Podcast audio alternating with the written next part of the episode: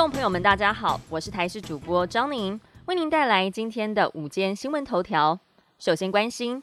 今天水汽比较少，各地大多是阳光普照的好天气，只有迎风面的基隆北海岸和东半部地区有零星降雨，高温普遍可以到三十到三十二度左右。不过这样子的稳定天气，再过几天就要起变化了。从明天下午开始，东北季风增强，北部和东北部天气转凉。由于冷空气不强，低温降幅不多，主要是高温会明显的下降。下周一高温只剩下二十三度左右。桃园以北还有东半部地区降雨几率提高，基隆北海岸和东北部地区会有局部较大雨势发生的几率。整体影响将会到下周二，而要一直到下周三，东北季风减弱，北部和东北部的气温才会稍稍回升。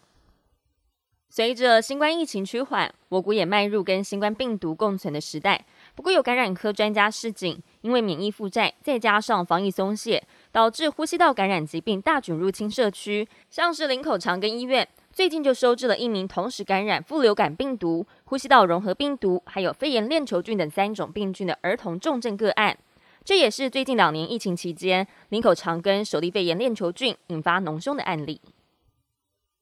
很多人减重会以少吃加糖食物为原则，普遍大家认为甜食才会含有很多糖分，但其实很多的咸食也有加糖。营养师在脸书上分享了一张隐藏版含糖食物的图表，并且指出说，其实我们吃下去的每一项食物通通都有糖，水果有果糖，牛奶有天然的乳糖，包括了玉米、地瓜等这些淀粉，通通都含有糖，而且含糖量越高，越容易引起血糖的波动。根据了世界卫生组织建议，每天饮食当中添加糖摄取量不宜超过总热量的百分之十。国际焦点：川普将重返白宫吗？根据了法新社的报道，美国前总统川普在举行的其中选举前，为共和党籍的候选人站台时，一直暗示将再战白宫。美国前总统川普的长期顾问米勒也证实，川普将在十五号宣布二零二四年再次挑战总统宝座。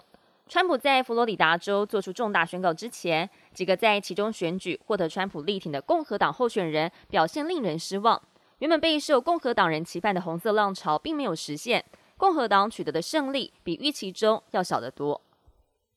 美国其中选举计票工作进入到第四天，国会两院由哪一个政党掌控，迟迟没有结论。根据美国有线电视新闻网开票统计，截止到美东时间十一号下午四点钟，也是台北时间十二号上午五点，仍然有三席参院，二十五席众院席次还没有开出。根据了华盛顿邮报的分析指出，虽然共和党离两百一十八席的门槛比较近，但是目前很多没有开出的席次是位在了偏蓝州，最后结果是什么还很难说。而结果难产的主因有两个。第一个是关键州的选情过于焦灼，第二则是越来越多选民使用邮寄投票。